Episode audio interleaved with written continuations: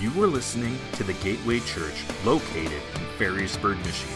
You can learn more about us by visiting thegateway.church or like and follow us on Facebook where you can watch full services, keep up with all that is going on, and get connected.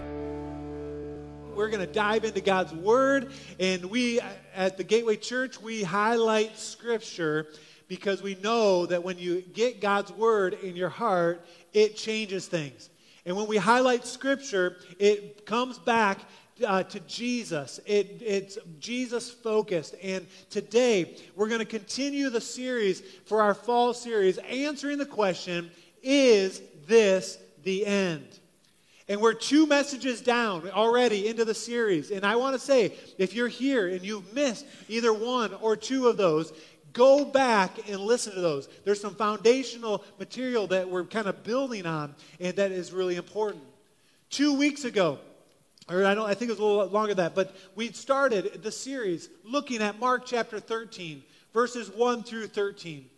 And we looked at from the Bible days where Jesus was walking all the way to the present answering the question, is this the end? And we answer the question that yes, we are living in the end times.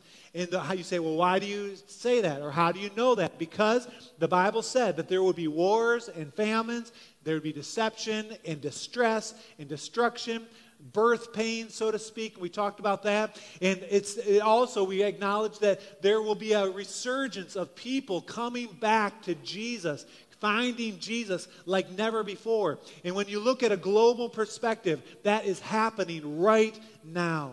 We are living in the end day, in the end times, in the last days. On our second week, we didn't we hit pause on Mark, and in between verse 13 and verse 14, in the white space, there is a, an event that Scripture talks about that Mark doesn't address, but last week we addressed it and we talked about the rapture the rapture of the church. The rapture is a global, church wide event. It's the gathering of the saints, Jesus coming for those who are dead and those who are alive. We talked about it last week. One thing I didn't say last week is that uh, the Assemblies of God, which we're an Assemblies of God church, they call the rapture the blessed hope. There's a lot of hope when you think about Jesus returning for his people. But the idea is that there was a catching away that we'd be snatched up and it would happen in the twinkling of an eye. You might ask the question, well, when would that be? When is the return of Jesus? Well, we don't know the day or the hour, but the Bible does give us some clues. And it says, like in the days of Noah, when there was business as usual, that's when Jesus would return. And I believe we're closer than ever. I believe it could happen at any moment, even before this service ends. We are close. There's nothing holding this back, the return of Jesus for his church. And that shouldn't be scary to us. It really should bring us a lot of hope. And I want to encourage you that that's why we call it the blessed hope, and, and that's good. Now we're going to be back in Mark today. Turn with me to Mark chapter 13. We do have extra copies of the Bible, uh, the Gospel of Mark. If you want to grab one, they're at the Connection Center. Just ask for one. They're free. We gave a couple away after first service today. And what it does, it gives you an opportunity to take some notes along the way. And today, in particular, you're going to have some opportunity to write down some verses, to write down some key statements, and I'm going to encourage you to do so so you can really grow. Uh, uh, when we get to Mark 13, let's just remember that Jesus is in his last week of his ministry. Uh, he is headed to the cross. By Friday, Jesus is going to be on the cross, but he's leaving the temple. He, and he, his disciples are admiring the temple there. And then in Matthew chapter 24, we see it. Look what it says. It says, Jesus left the temple and was going away. This is a parallel passage to Mark 13. And when his disciples came to the point out uh, to him the buildings of the temple, so they're saying, Wow, look at this. And he answered them, You see all these, do you not? Truly I say, there will not be left here one stone upon another that will not be thrown down. And the disciples are like, What? What are you talking about, Jesus? And then he continues, he sat on the Mount of Olives. The disciples came to him privately. And it says, Tell us, when will these things be? And what will the sign of your coming of the age be? So he asked three questions. When will this be? What will the signs be of your second coming, of your coming for the church? And then, when will the end of the age be? Kind of the, the ultimate question. When will that happen? When will these things happen? And that's where we go back to Mark 13 and pick up verse 14. It says, But when you see the abomination of desolation standing where he ought not to be, let the reader understand, then let those who are in Judea flee to the mountains. Let the one who is at the housetop not go down, nor enter his house to take anything out. And let the one who is in the field not turn back to take his cloak. And alas, for women who are pregnant in those days, who are nursing infants in those days, pray that it may not happen in winter. Those are the verses we're going to try to get our mind around. Lord, help us today. In Jesus' name, amen.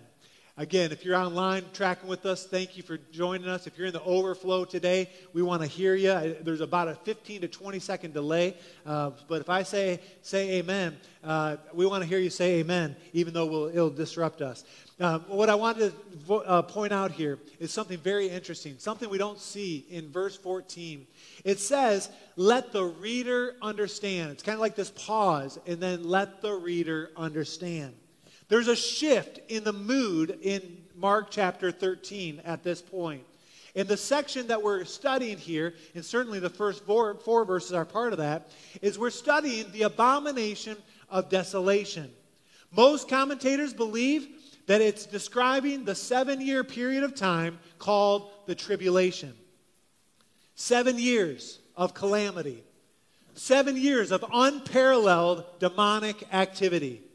The world will be shaken. Everything will be turned upside down. And next week, we're going to talk about the tribulation in its, uh, to a great extent. That's going to be the theme for next week.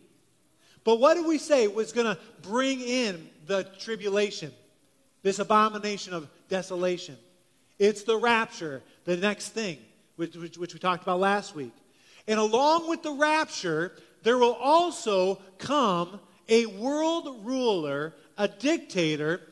And after three and a half years, he will break the covenant with the, with the world and invade the temple of God, set up his own image, and force the world to worship Satan. Now, I don't want to get too far ahead of myself, uh, but I want to see in verse 14, it talks about the abomination of desolation, and then it says, where he ought not to be.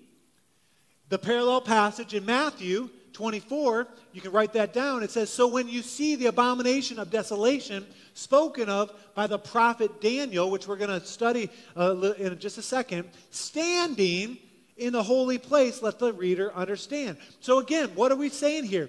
He, it says where he ought to not to be. What is it saying? The abomination of desolation is describing a person. It's describing someone sacrilegious, Someone so blasphemous? And the question I would ask is it describing the Antichrist? The language in Daniel, when it talks about the abomination of desolation, I believe it does focus and kind of points to an Antichrist. Let's look at three examples. Daniel chapter 9, 27. You might want to write it down and, so you can look, up, look it up later. And when he may, uh, shall make a strong covenant with many for one week and for half of a week, he shall put an end to sacrifice and offering. And on the wings of abominations shall come one who makes desolate. So a person, until the decreed end is poured out on the desolator. You say, well, that's tricky uh, terminology. That's not the way we talk. I understand. But it's describing a, an individual, a person that will come and will rule. Daniel chapter 12, verse 11, it says, And from the time that the regular burnt offerings is taken away, and the abomination that makes desolate is set up, there will be 1,290 days. Those of you can do the, your math, that's three and a half years. And we'll see that again in Revelation a little later. So a person, again, to be set up, will rule for three and a half years. Daniel chapter 11, verse 31. Forces uh, from him shall appear and profane the temple and fortress, and shall take away the regular burnt offering. So again, a person moving in by force, and they shall set up the abomination that makes desolate. I believe the abomination of desolation describes the Antichrist. You say, well, what does the Bible say about the Antichrist uh, as a whole? And it's interesting. I didn't know this. I've, this is the deepest dive I've ever taken studying the Antichrist, preparing for this message. But it only is used four different times in Scripture. And, and uh, but then when you look at Scripture as a whole, there are other describers that talk about a person, the Antichrist, and one of those describers is called the beast. In 35 different times in Revelation, the beast, when it talks about the beast, is talking about the Antichrist. In Daniel, that we just read, it, when it talks about the abomination of desolation, it's talking about a king rising to, to rulership. And so the Antichrist there is described as a king. A little later in the New Testament, in uh, First and Second Thessalonians, that we'll see it's described as a man of lawlessness. Again, each of these describers are describing the same situation. A person who will originally stop wars, a person who will absolve religious tensions, a person who will relax borders and will provide worldwide global economic prosperity. You say, who is that? When will that happen? where, are where is this person, right? Well, in 1 John chapter 2, verse 18, we get a little clue that Satan constantly, I believe, has someone in the wings that could be the Antichrist at any time. Because we don't know the day or the hour of Christ's return. But when the Lord takes his people the Antichrist will emerge. Look what it says. It says, Dear children, in the last hour, as you have heard that the Antichrist, that's the final Antichrist, is coming. Even now, many Antichrists have come. This is how we know this is the last hour. In Revelation chapter 6, verses 1 and 2, it says, Now I watched when the Lamb opened one of the seven seals. And I heard one of the four living creatures say with a voice like thunder, Come. That's the rapture when Jesus comes for his people. And he says, I looked, and behold, a white horse. And, and its rider had a bow, and a crown was given to him. And he came out conquering and to conquer, describing the Antichrist, the beast, in that moment. At the start of the tribulation, a ruler will come and will first present, be presented as a deliverer, as a person of wisdom, at least human wisdom. This person will be powerful and charismatic in word and in deed, and he'll be all things to all men. What can we know about the Antichrist? You can take a deep dive. You can Google it yourself, sp- spend some time, and, uh, and, there is a lot of material. In fact, I mean, there are, uh, are uh, 50 or more verses that describe the Antichrist, and you can start to really put together a great picture of what the God's Word says. Originally, as I was planning, I wanted to take 15 of those verses and kind of bring a point about the Antichrist for each of those, and I was like, that's too much. So I asked the Lord, let, let, let's just narrow this down, and, and I have seven. And what I want you to do is we're going to start with Scripture, and we're going to look at the Scripture, and then I've got a little statement about the Antichrist. I do want to encourage you, again, to write these things down so you can go back. And we'll start in Daniel chapter 7. In Daniel chapter 7, verse 21, it says, And I looked, and as I looked, this horn, that, believe it or not, that's describing the Antichrist in that, in that moment, made war with the saints and prevailed over them. Verse 25, it says, And he shall speak words against the Most High, and shall wear out the saints of the Most High and shall think to change the times and the laws, which is interesting. And they shall be given in his hand for a time, times, and half a time. That's describing three and a half years. The first describer of the Antichrist is that the Antichrist will persecute Christians. You say, wait a second, I thought the Christians were all taken to be with Jesus. That's true. In the tribulation, we're going to see there, are, there will be an opportunity for those that didn't make the rapture to follow Jesus. And the Antichrist will be a persecutor. Look what it says it will make war with the saints, will speak, will wear out the saints. That's what the Antichrist does. He persecutes Christians. The number two scripture is Daniel chapter 8.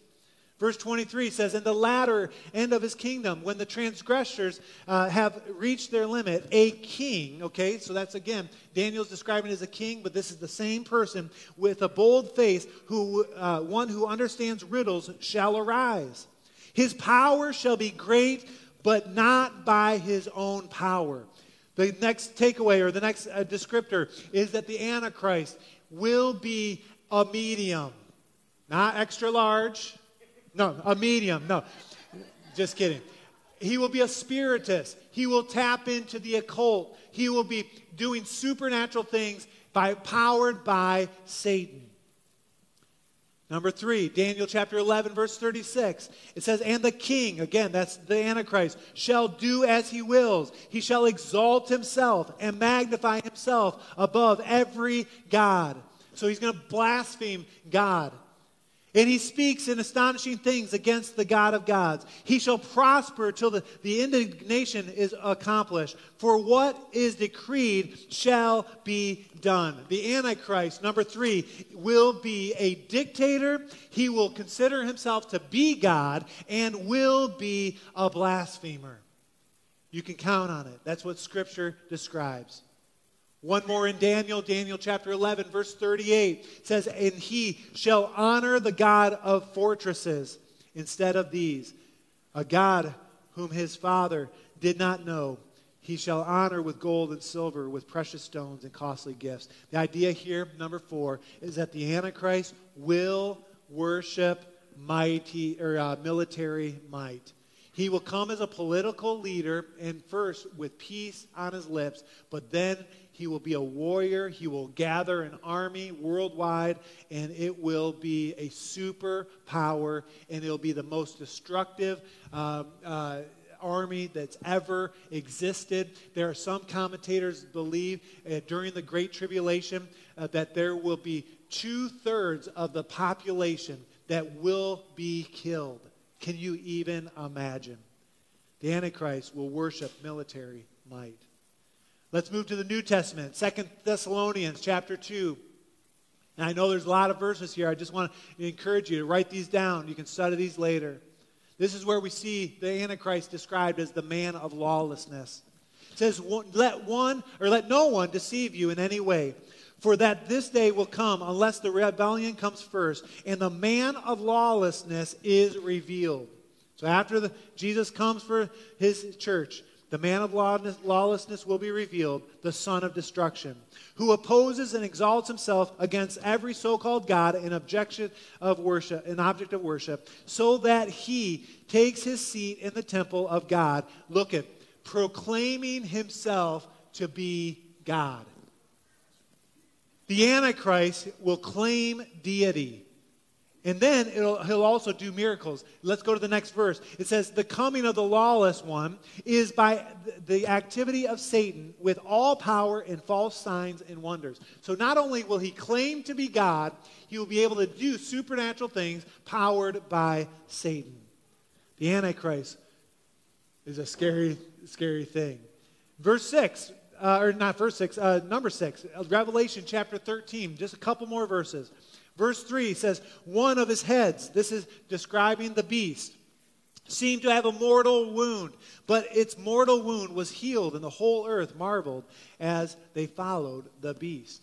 Verse 12, describing a false prophet. So there's going to be an antichrist and a false prophet. Uh, the false prophet will exercise all authority of the first beast, who was uh, the antichrist, in its presence, and makes the earth and its inhabitants worship the first beast whose mortal wound was healed. What's interesting to note here is that the Antichrist apparently will be assassinated and then resurrected. Very interesting. Kind of a picture of Jesus, but in an anti sort of way. And then the last one here, Revelation 13, verse 4, says, And they worshiped the dragon, that's Satan, They worship Satan, for he had given his authority to the beast, that's the Antichrist, and they worship the beast, saying, Who is like the beast, and who can fight against it? Church, the last thing, the Antichrist will demand worship, which goes in direct contrary to what God's word says to do. Exodus 15 11, Psalm 35 10, who is like our Lord? We, are, we were created to worship God and God alone, but there, you will be demanded to worship the Antichrist. Now, that's some backdrop on the Antichrist. Let's go back to Mark chapter 13, okay? It says, But when you see the abomination of desolation standing where he ought not to be, that's a person, right? It's the Antichrist. Let the reader understand.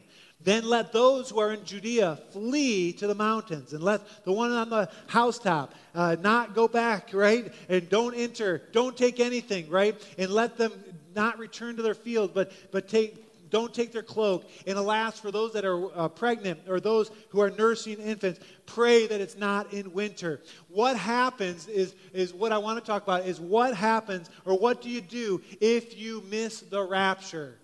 That's what's being described here. And the simple answer is you run.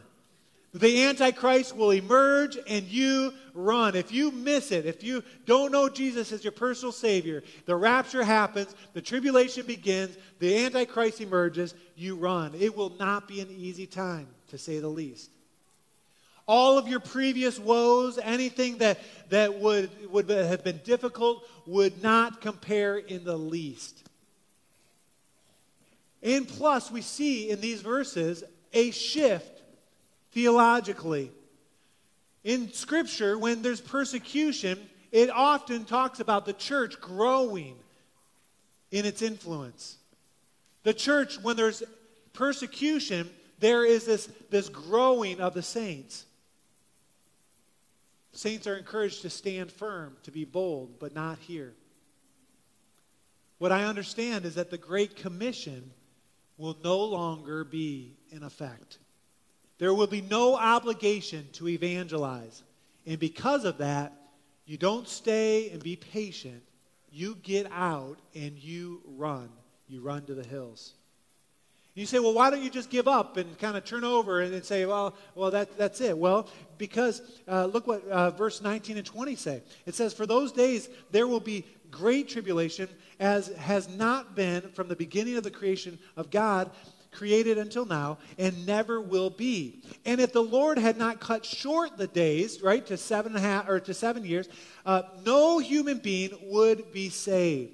But for the sake of the elect, these are those that get saved in the tribulation. We're going to talk about that in a second. Whom he uh, chose, he shortens the days. I believe that there will be true believers that will turn to Jesus in the tribulation. So the question is, is what do you do if you miss the rapture? You serve God. You turn back to Him. You repent. You go back to a message like this, or you go back to the Word of God and you read. And part of the Word of God that you should read at that moment is Revelation chapter 13. Look what it says. It says, And the beast, that's the Antichrist, was given a mouth uttering haughty and blasphemous words and it was allowed to exercise authority for 42 months. That's three and a half years. Remember in Daniel it was prophesied? It's prophesied here again. It, is, it says, it opened its mouth to utter blasphemies against God, blaspheming his name and his dwelling. That is, those who dwell in heaven. Also, it was allowed to make war on the saints and to conquer them. Let me pause there. There will be those that will get saved. What do you do? You run, right? Because, look, it says the authority was given over every tribe and people and language and nation, and all who dwell on earth will worship it. Everyone whose name has not been written before the foundation of the world in the book of life on the Lamb who was slain. If anyone has ears, let him hear. And then it describes something very interesting. Look what it says in verse 10. If anyone has been taken captive, to captivity he must go. That's why you run, so you don't get captive. If anyone is slain by the sword, with the sword he must be slain. In other words, that's the, the play, but you can run. And then it says, here is a call for the endurance and the faith of the saints. So, if you, by chance, don't know Jesus this morning, and all of the saints, all of the Christians are raptured, and you are left behind, you've turned to Jesus. Give your heart to the Lord. Get into God's Word, because look what it says. He says that for the saints at that point, those that give their hearts to Jesus, they're called to live a life of endurance, of faith. In Revelation 14, one more verse, and then we'll be wrapping up here shortly. And another angel, a third, followed him, saying with a loud voice, If anyone worships the beast, that's the Antichrist, and its image, and it receives the mark on the forehead or on the hand, he also will drink the wine of God's wrath. So, another thing you don't want to do is to worship Satan, worship the Antichrist, or to take the mark of the beast, which it's describing here. You would, otherwise, you would drink the wine of God's wrath, poured full strength into his cup of his anger, and he will be tormented with fire and sulfur, and in the presence of the holy angels and the presence of the Lamb. And the smoke of their torment goes up forever and ever, and they have no rest, day or night. These worshippers of the beast and his image, and whoever receives this mark of, of its name. And then in verse 12, it speaks to the saints again. If you're there, if you give your heart to Jesus after the rapture, it says, here's a call for the endurance of the saints, those who keep the commandments of God and their faith in Jesus. Now, I've been studying in a, in a book called Hope in the Last Days. I actually uh, forgot to grab it this morning. There's about 20 different things that Dave Williams in his book described that that those that miss the rapture but give their heart to Jesus, 20 different things that they should do.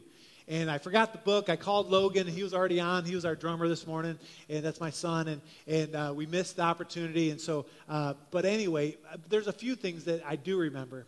One is you don't want to believe the media, the social media that when the rapture happens, you got to believe when the Antichrist emerges and the world will be in chaos, they will spin the story of what the rapture really meant.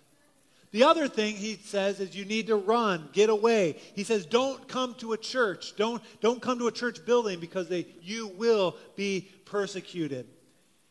And then he says uh, you also want to, uh, to endure. You want to uh, be faithful to the end, even if you're persecuted, even to the point of death. Now, I understand this is a crazy message. And some of you guys are, you haven't been here for a long time, or you're just back, or maybe you're just visiting. You're saying, this is crazy uh, to talk about the Antichrist. And I understand that when we talk about end time theology, or what we call eschatology, um, we said this in the series. We're not going to fight about the different views here. But we do look to God's word and we say, all right, God, reveal to us. And you start piecing together these verses and you can kind of see a clear picture from my perspective. But we're not going to break fellowship over a difference of opinion of how this all is going to happen. And the thing that we've got to keep uh, close to our heart is that Scripture is the key. Scripture always brings us back to Jesus, and it always brings us to a place of hope. And I want you to know that there absolutely is hope. Now, is this the end? Are we living in the end days? Yes, I believe that we are. I believe that the end is near, that we're living in the end times. And I do believe that Jesus could come back at any moment. Now, that being said, why would we talk about the end times? Why would we ask the question, is this the end? Well, the reason is so we can reach one more. Last week, I said at the end of my message, or I asked the question, Are you ready to meet Jesus if he comes back, if he raptures the church? Or if you were to go by the grave tragically, or your, your life got uh, to the point where you're sick, the, the reality is you have been warned. In fact, I wrote in my notes this morning as I was just studying my, my uh, message and uh, just kind of meditating on it, I wrote this that this could be the most important moment of your life. Are you ready if Jesus comes for his church? Let me just remind you of two other verses. Luke chapter 12, verse 40 says, You must be ready, for the Son of Man is coming at an hour you do not expect. We don't know. Business as usual. Things will be going on. 1 Thessalonians chapter 5. Now concerning the times and the seasons, brothers, you have no need to have anything written to you. For you are fully aware that the day of the Lord will come like a thief in the night. And the truth is, the Lord could come back at any time. Are you ready? In just a moment, we're going to give you an opportunity to accept Jesus as your personal Savior. It's why we exist, to reach one more. To reach, if you don't know Jesus, this whole message was intended for you, for your heart to be open, so you don't have to face judgment. The Lord, He can save you, He can redeem you, He can pull you out of the miry pit that you're in and set your feet on a rock. And that's what Jesus wants to do. There's another takeaway, though, another question as we close. And that is who are you telling about Jesus? And I get it. If you've been with us the last couple weeks, these are the same two takeaways that I've shared the last couple weeks. And I can't get away from it. I can't get it off my mind. Who are you telling about Jesus? If you've been with us over the last couple weeks, you might I, I would ask you, who have you told about Jesus in the last two weeks? A friend on Thursday reached out to me. And he just texted me and he said, Hey, Pastor, I'm talking to my one. That's the person in his life that doesn't know Jesus. And he says, Hey, would you pray that the Lord would help me today? And later that day, he shared just briefly. And it was another step in the right direction. That guy did not give his heart to the Lord, but he sees him every single Thursday, and he's committed to continue to share the good news about Jesus. And if that hasn't happened in the last two weeks for you, if you've been tracking with us, I'm saying, hey, I, I would like to just have you one by one come up, and I'm just going to kick you in the butt. and sometimes I need my hiney kicked as well. Because this is why we exist. This is what really matters. Who are you telling about Jesus? In the schools, you should be talking about Jesus in your workplace, at your home, in your neighborhoods, because the Lord is coming. And the truth is, the Great Commission is still in effect today. We, when we learn and we can share about the rapture, we can share that Jesus is coming, and it will make a difference. And the other thing that we can look to is Mark chapter 13. In Mark chapter 13, eight different times, there's a warning Again, to be ready, to be on guard, to stay away, to stay alert, to stay ready, to be watching. And that's what we are called to do. So this morning, if you're here and you don't know the Lord, I would ask you, are you ready to meet him? And if not, I want to invite you to the most incredible relationship that you could ever have. It's a relationship with Jesus. The Bible describes that he died for you. He gave his life so that you don't have to suffer in eternity. We call it the free gift of salvation. And my guess is in a group this size, and certainly with those that are online watching, the, the fact is there's someone probably here, at least one or a dozen, that don't know Jesus. And if that's you, I'm going to lead you in a prayer, and this prayer can be your prayer. And it's not the words of this prayer that save you, it's the believing in your heart that Jesus died, confessing with your mouth that he is Lord. And so let's pray together. Let's bow our heads. Lord, we thank you for your word. And right now, I just ask that you would forgive me of all my sins. I believe in you, that you died on the cross that you rose again. And right now, I put my faith in you. I put all my hope in you. And Jesus, I ask that you would save me and forgive me for my sins. I confess that you are Lord. I ask that you would help me to live for you. In Jesus, we pray these things in your wonderful name. Amen. If you're here or online, either way, and you just prayed that prayer, you agreed with me in prayer, and you're believing in your heart, we first of all want to say congratulations. The heavens are rejoicing, the angels in heaven, and we rejoice with you as well. But we also want know that we want to walk with you. And we have some resources for you at the Connection Center. And so we would love for you to make yourself known. And you need to tell someone. And if you tell someone here, or if you tell someone in your home, or back in the overflow, even, we want you to tell someone and let them know. And they can bring you back. We've got some resources that will help you grow in your faith. It's our heart. That's why we exist. We want to walk with you. And so we want to encourage you to do that. Um, and so, so please make, make yourself known. Now, the rest of us, let's go ahead and stand and uh, everyone all together. And let's go ahead and take the opportunity to go ahead and put our masks back on. We're going to be smart as we leave until we're outside. Keep our masks on. That, that's important to us. But um, as we close, I want you to think about that last question who are you going to tell about Jesus? And I know it's not sophisticated and it's not uh, uh, all that creative, and we've had the same takeaway for the last couple of weeks, but I'm telling you, it's in my heart. Who are you going to share? In fact, let me just give one more quick, quick story. After first service, uh, a young man came out and he said, Hey, I told my coworker about Jesus this week, and he shared the good news. And he said, and his coworker said, you know what? I need to get back in church. And, uh, and I don't know if he's here today, second service. He said that he might be coming.